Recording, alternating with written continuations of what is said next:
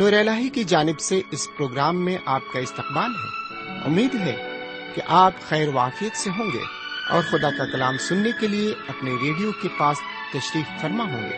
اس سے پہلے کہ ہم مطالعے میں آگے بڑھیں، آپ کو بتا دیں کہ اس تواریخ کی پہلی کتاب کا موضوع ہے نصب نامہ۔ اس کے ساتھ ساتھ ہم حضرت داؤد اور خدا کی ہیکل پر بھی غور کریں گے۔ تو آئیے تواریخ کی پہلی کتاب کو کھولتے ہیں اور سنتے ہیں خدا کا کلام لیکن پہلے ایک نغمہ سماعت فرمائیں۔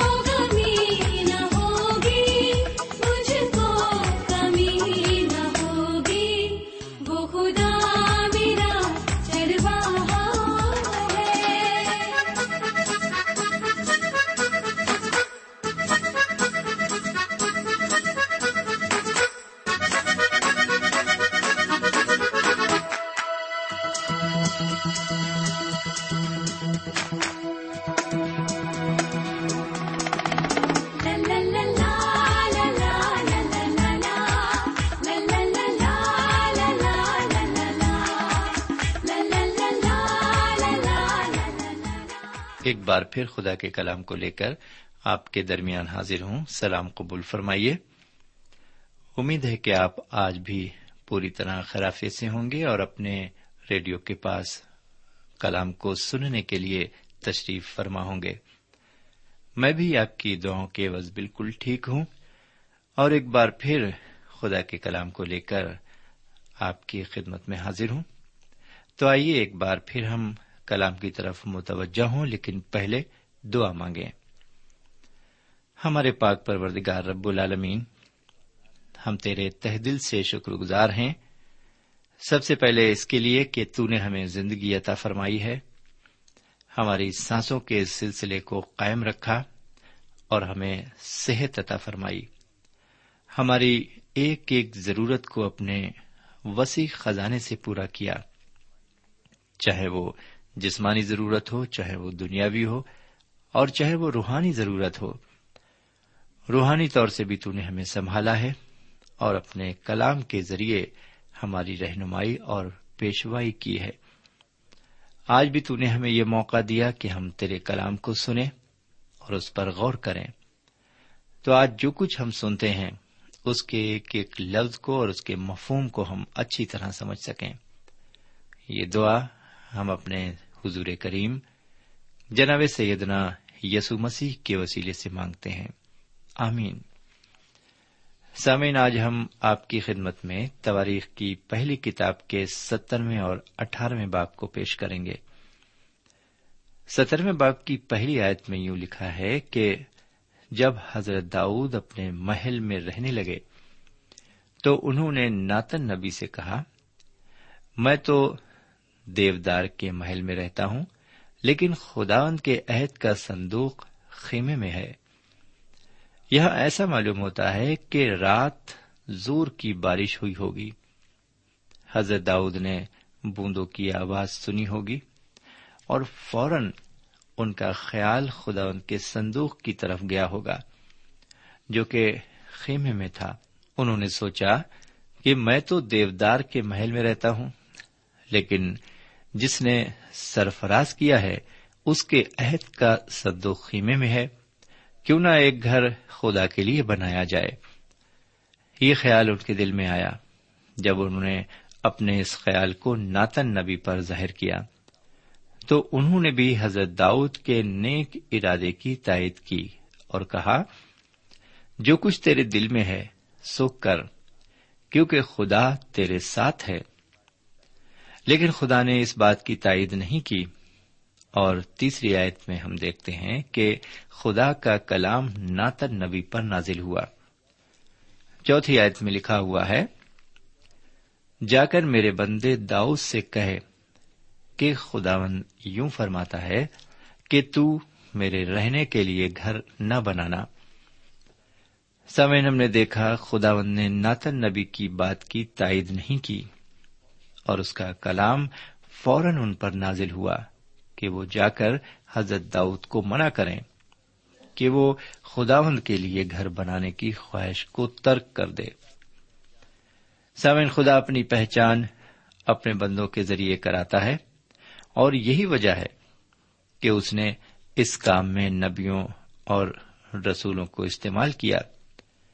میرے پیارے بھائی بہن اور میرے پیارے بزرگ پرانے اہدامے میں خدا نے خیمے میں ملاقات کی کیونکہ بنی اسرائیل خیموں میں رہتے تھے۔ خداون نے ان کے درمیان ہو کر انہیں عہد کے ملک میں پہنچایا۔ اور جب وہ عہد کے ملک میں پہنچ گئے تو انہوں نے اپنے لیے مستقل رہائش گاہ بنا لی۔ انہوں نے خدا کے لیے کوئی دیودار کا گھر نہیں بنایا۔ خدا نے بھی اس کی شکایت نہیں کی، جیسا کہ چھٹی آیت میں لکھا ہے۔ تم نے میرے لیے دیودار کا گھر کیوں نہیں بنایا؟ سامعین، خدا نے ناتن نبی سے کہا کہ وہ جا کر حضرت داؤس سے کہیں۔ ساتویں اور آٹھویں آئے سنیے سترویں باپ کی۔ رب العباد یوں فرماتا ہے کہ میں نے تجھے بھیڑ سالے میں سے جب تو بھیڑ بکریوں کے پیچھے پیچھے چلتا تھا لیا، تاکہ تو میری قوم اسرائیل کا پیشوا ہو۔ اور جہاں تو گیا میں تیرے ساتھ رہا اور تیرے سب دشمنوں کو تیرے سامنے سے کاٹ ڈالا ہے۔ اور میں روئے زمین کے بڑے بڑے آدمیوں کے نام کی مانند تیرا نام کر دوں گا۔ سمین خدا نے ناتن نبی سے کہا کہ وہ داؤد سے کہیں کہ ان کی شروعات ایک ادنا انسان کی مانند ہوئی ہے۔ اس بات کو ہمیشہ یاد رکھیں کہ وہ اس سے پہلے محض بھیڑ بکریوں کی رکھوالی کرنے والے تھے۔ میں نے انہیں بادشاہ بنایا ہے اور انہیں دنیا کے بڑے آدمیوں میں سے ایک کی مانند سرفراز کروں گا۔ آئیے ذرا نویں آیت سے لے کر پندرہویں آیت تک عبارت کی تشریح دیکھیں۔ نویں آیت میں خداوند فرماتا ہے کہ ایک ایسا دن آئے گا جب میں اسرائیل کو ایک جگہ ٹھہراؤں گا اور انہیں قائم کروں گا۔ وہ وہاں امن سے رہیں گے اور وہ یہودا کی پردورش کریں گے۔ لیکن وہ وقت ابھی دور ہے۔ ان میں اختلاف ہے کہ وہ کٹر پن کو چھوڑیں یا اسے قائم رکھیں۔ دسویں آیت میں ہم دیکھتے ہیں کہ خدا و تعالی ناتن نبی سے رویا میں فرماتا ہے کہ داؤد کے لیے میں ایک گھر بناؤں گا کیونکہ تو میرے لیے گھر نہیں بنائے گا، کیونکہ تو خونی آدمی ہے۔ اس لیے میں تجھے گھر بنانے نہیں دوں گا۔ سمین حضرت داؤد کے دل میں یہ خواہش پیدا ہوئی کہ وہ خدا ان کے لیے گھر بنائے۔ اور خدا نے اس کا اجر دیا۔ بہرکیف گیارہویں اور بارہویں آیت پر غور کرتے ہیں۔ لکھا ہوا ہے، وہ میرے لیے گھر بنائے گا اور میں اس کا تخت ہمیشہ کے لیے قائم کروں گا۔ سمین آپ جاننا چاہیں گے کہ وہ شخص کون ہے؟ خدا ون تعالیٰ کس کے متعلق یہ فرماتا ہے؟ اس کا جواب مقدس لوکا کی انجیل کے پہلے باپ کی اکتیسویں آیت سے لے کر تینتیسویں آیت تک عبارت میں ملتا ہے۔ جہاں اس طرح لکھا ہوا ہے، اور دکھ تو حاملہ ہوگی اور تیرے بیٹا ہوگا، اس کا نام یسو رکھنا۔ وہ بزرگ ہوگا اور خداون تالا کا بیٹا کہلائے گا۔ اور خداون خدا اس کے باپ داؤد کا تخت اسے دے گا اور وہ یعقوب کے گھرانے پر ابد تک بادشاہی کرے گا اور اس کی بادشاہی کا آخر نہ ہوگا۔ سامعین خدا و نے اس عہد کو حضور اقدس جناب سیدنا مسیح کی شکل میں پورا کیا۔ یہ وہ وعدہ تھا جو حضرت داؤد سے کیا گیا تھا۔ بہرکیف۔ اب میں تیرہویں آیت سے لے کر سولہویں آیت تک عبارت پر آتا ہوں۔ چودہویں آیت میں یہ لکھا ہوا ہے، بلکہ میں اس کو اپنے گھر میں اور اپنی مملکت میں ابد تک قائم رکھوں گا اور اس کا تخت ابد تک ثابت رہے گا۔ خدا و تعالی کی یہی منشا ہے، خدا اپنی سلطنت اس دنیا میں قائم کرے گا اور اس سلطنت کو قائم کرنے کے لیے حضور اقدس جناب سیدنا مسیح تشریف لانے والے ہیں۔ یہ سلطنت صادقوں کی ہوگی۔ پندرہویں آیت میں لکھا ہے، سو ناتن نے ان سب باتوں اور ان ساری رویا کے متعلق ایسا ہی داؤد سے کہا۔ جی ہاں میرے بھائی، ناتن نبی نے جیسا کہ انہیں خدا نے حکم کیا، جا کر ہو بہو، ویسا ہی حضرت داؤد سے کہا۔ انہوں نے معافی بھی مانگی ہوگی۔ اس بات کی جو انہوں نے بادشاہ سے کہی تھی۔ جو کچھ تیرے دل میں ہے سو تو کر، کیونکہ خدا تیرے ساتھ ہے۔ خدا کے فرمان کو سن کر حضرت داؤد اندر جا کر خدا کے حضور بیٹھے ہیں اور یوں التجا کرتے ہیں۔ سولہویں پہ سنیے۔ اے خداون میرے خدا، میں کون ہوں اور میرا گھرانہ کیا ہے کہ تو نے مجھ کو یہاں تک پہنچایا؟ سمے ناتن نبی کے ذریعے خدا کا فرمان سن کر آپ نے حضرت داؤد کا رد عمل دیکھا۔ بجائے کڑکڑانے یا غصہ کرنے کے وہ مسکین بن کر خدا کے حضور بیٹھ جاتے ہیں۔ جو بات انہوں نے کہی، وہی بات میں بھی کہہ سکتا ہوں۔ خدا نے مجھ سے نیکی کیوں کی ہے؟ وہ آپ پر مہربان کیوں ہے؟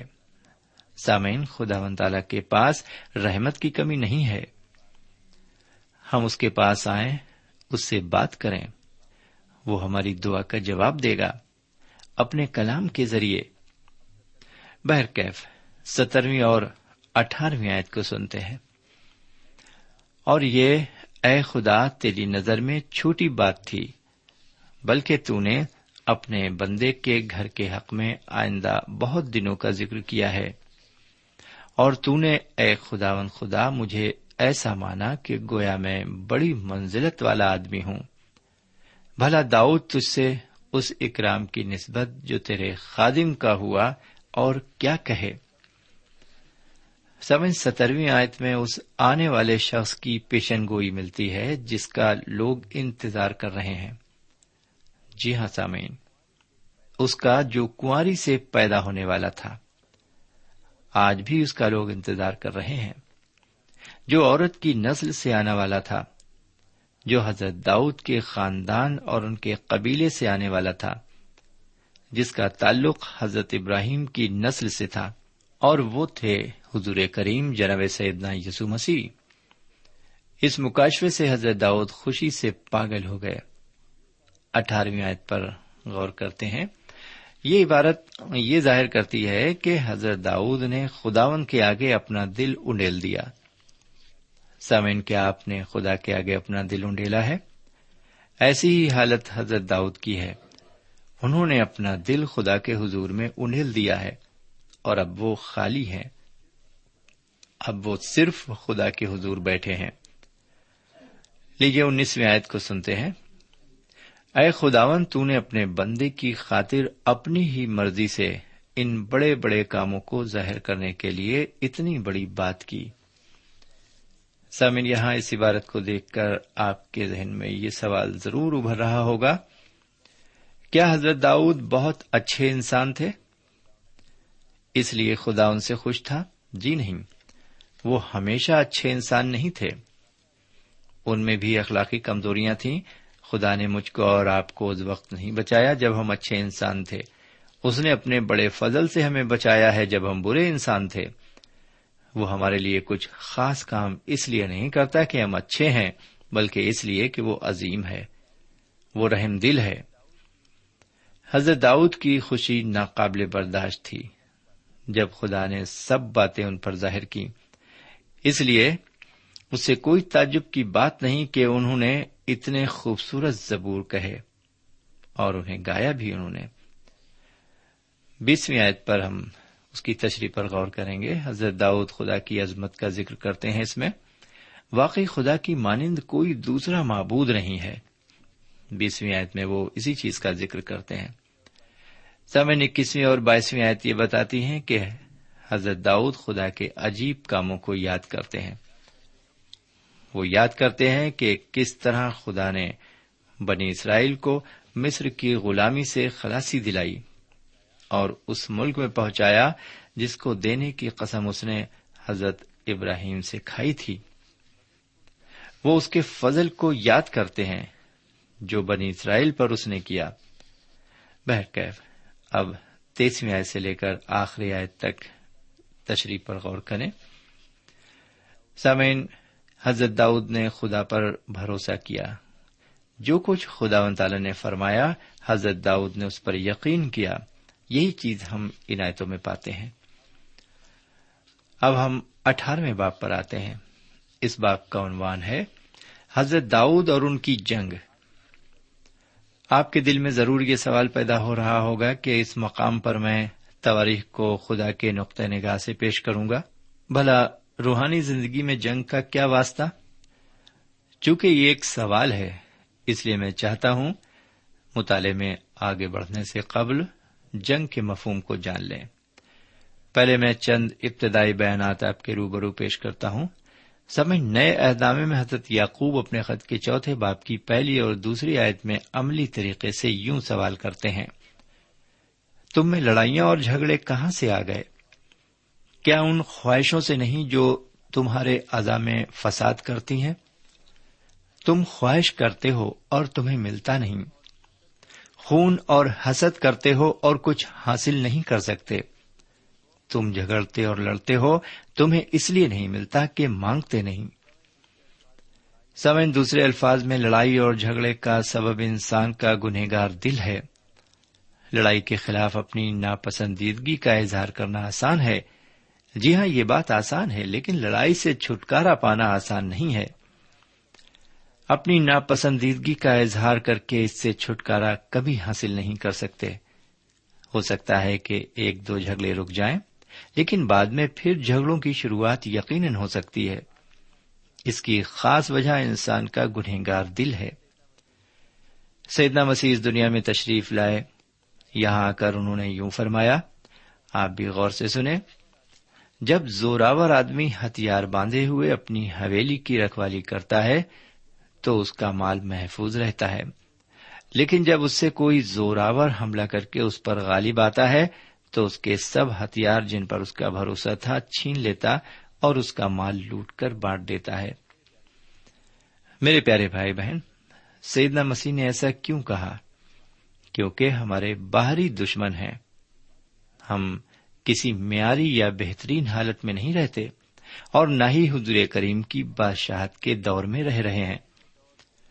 نہ ہی وہ دور جس کا وعدہ کیا گیا ہے ابھی آیا ہے، اور نہ ہی انسان کے بس میں یہ بات ہے کہ اس دور کو لے آئے۔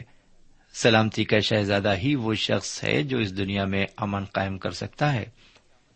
جب تک ان کی آمد نہیں ہوتی، ہمیں لڑائی جھگڑوں کا مقابلہ کرنے کے لیے تیار رہنا پڑے گا۔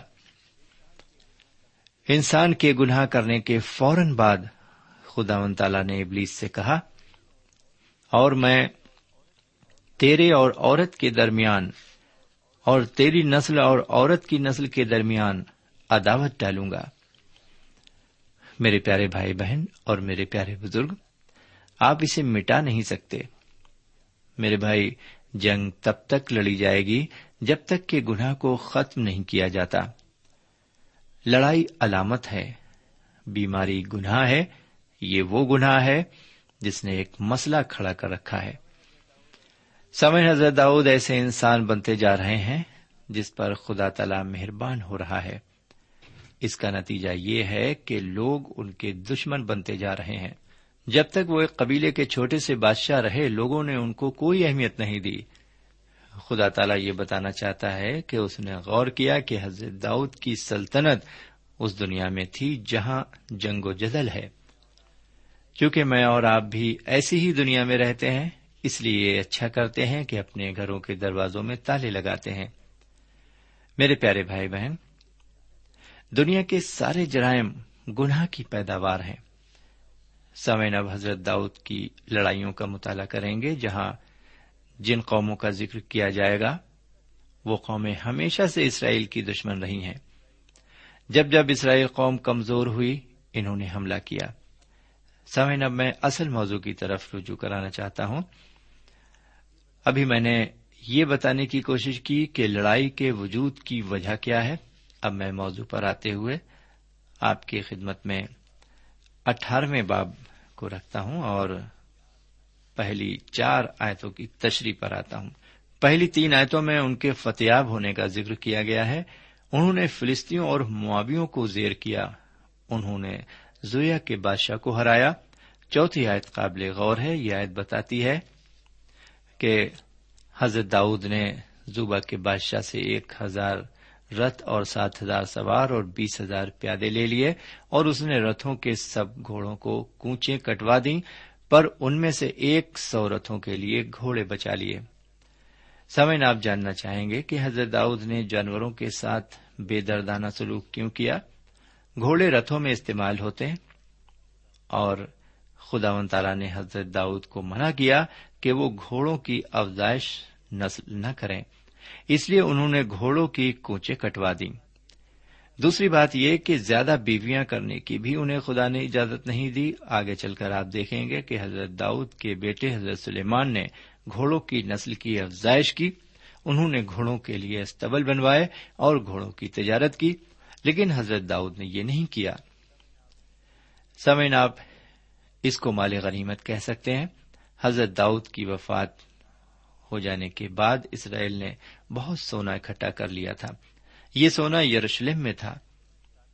بہرکیف، ساتویں اور آٹھویں آیت میں لکھا ہوا ہے، اور داؤد بدر ازر کے نوکروں کی سونے کی ڈھالیں لے کر ان کو یروشلم میں لایا، اور بدر ازر کے شہروں تمخت اور گون سے داؤد بہت سا پیتل لایا، جس سے سلیمان نے پیتل کا بڑا حوض اور ستون اور پیتل کے برتن بنائے۔ سمن یہ عبارت یہ ظاہر کرتی ہے کہ حضرت سلیمان نے خدا کے گھر کی تعمیر میں جن اشیاء کا استعمال کیا، اسے حضرت داؤد نے پہلے ہی سے اکٹھا کر رکھا تھا۔ آگے آپ دیکھتے ہیں کہ حماد کا بادشاہ اپنے بیٹے کو تحفے تحائف کے ساتھ حضرت داؤد کے پاس سلام کرنے کو بھیجتا ہے۔ کیونکہ حضرت داؤد نے بدر ازر کو شکست دی، اس کی دشمنی حماد کے بادشاہ سے بھی تھی۔ بدر ازر حضرت داؤد اور حماد کے بادشاہ کا دشمن تھا۔ سمے میں اس باپ کی گیارہویں آیت کو آپ کی خدمت میں رکھتا ہوں۔ یہ عبارت اس طرح مرقوم ہے۔ ان کو بھی داؤد بادشاہ نے اس چاندی اور سونے کے ساتھ جو اس نے اور سب قوموں یعنی ادوم اور مواب اور بنی امون اور فلسطینوں اور امالیق سے لیا تھا، خداوند کو نظر کیا۔ سمن آپ جانتے ہی ہیں کہ خدا رب الواج نے ان پرانے دشمنوں پر حضرت داؤد کو فتح دلائی۔ ان دشمنوں نے اسرائیلیوں سے اس وقت جنگ کی تھی جب وہ کمزور تھے۔ میرے بھائی اگر اس ملک پر حضرت داؤد کو سلطنت کرنا تھا، تو انہیں ہرا کر ملک سے باہر نکالنا تھا۔ جن وقتوں میں ہم رہ رہے ہیں، آج بھی خدا کے بندوں کے دشمن موجود ہیں وہاں۔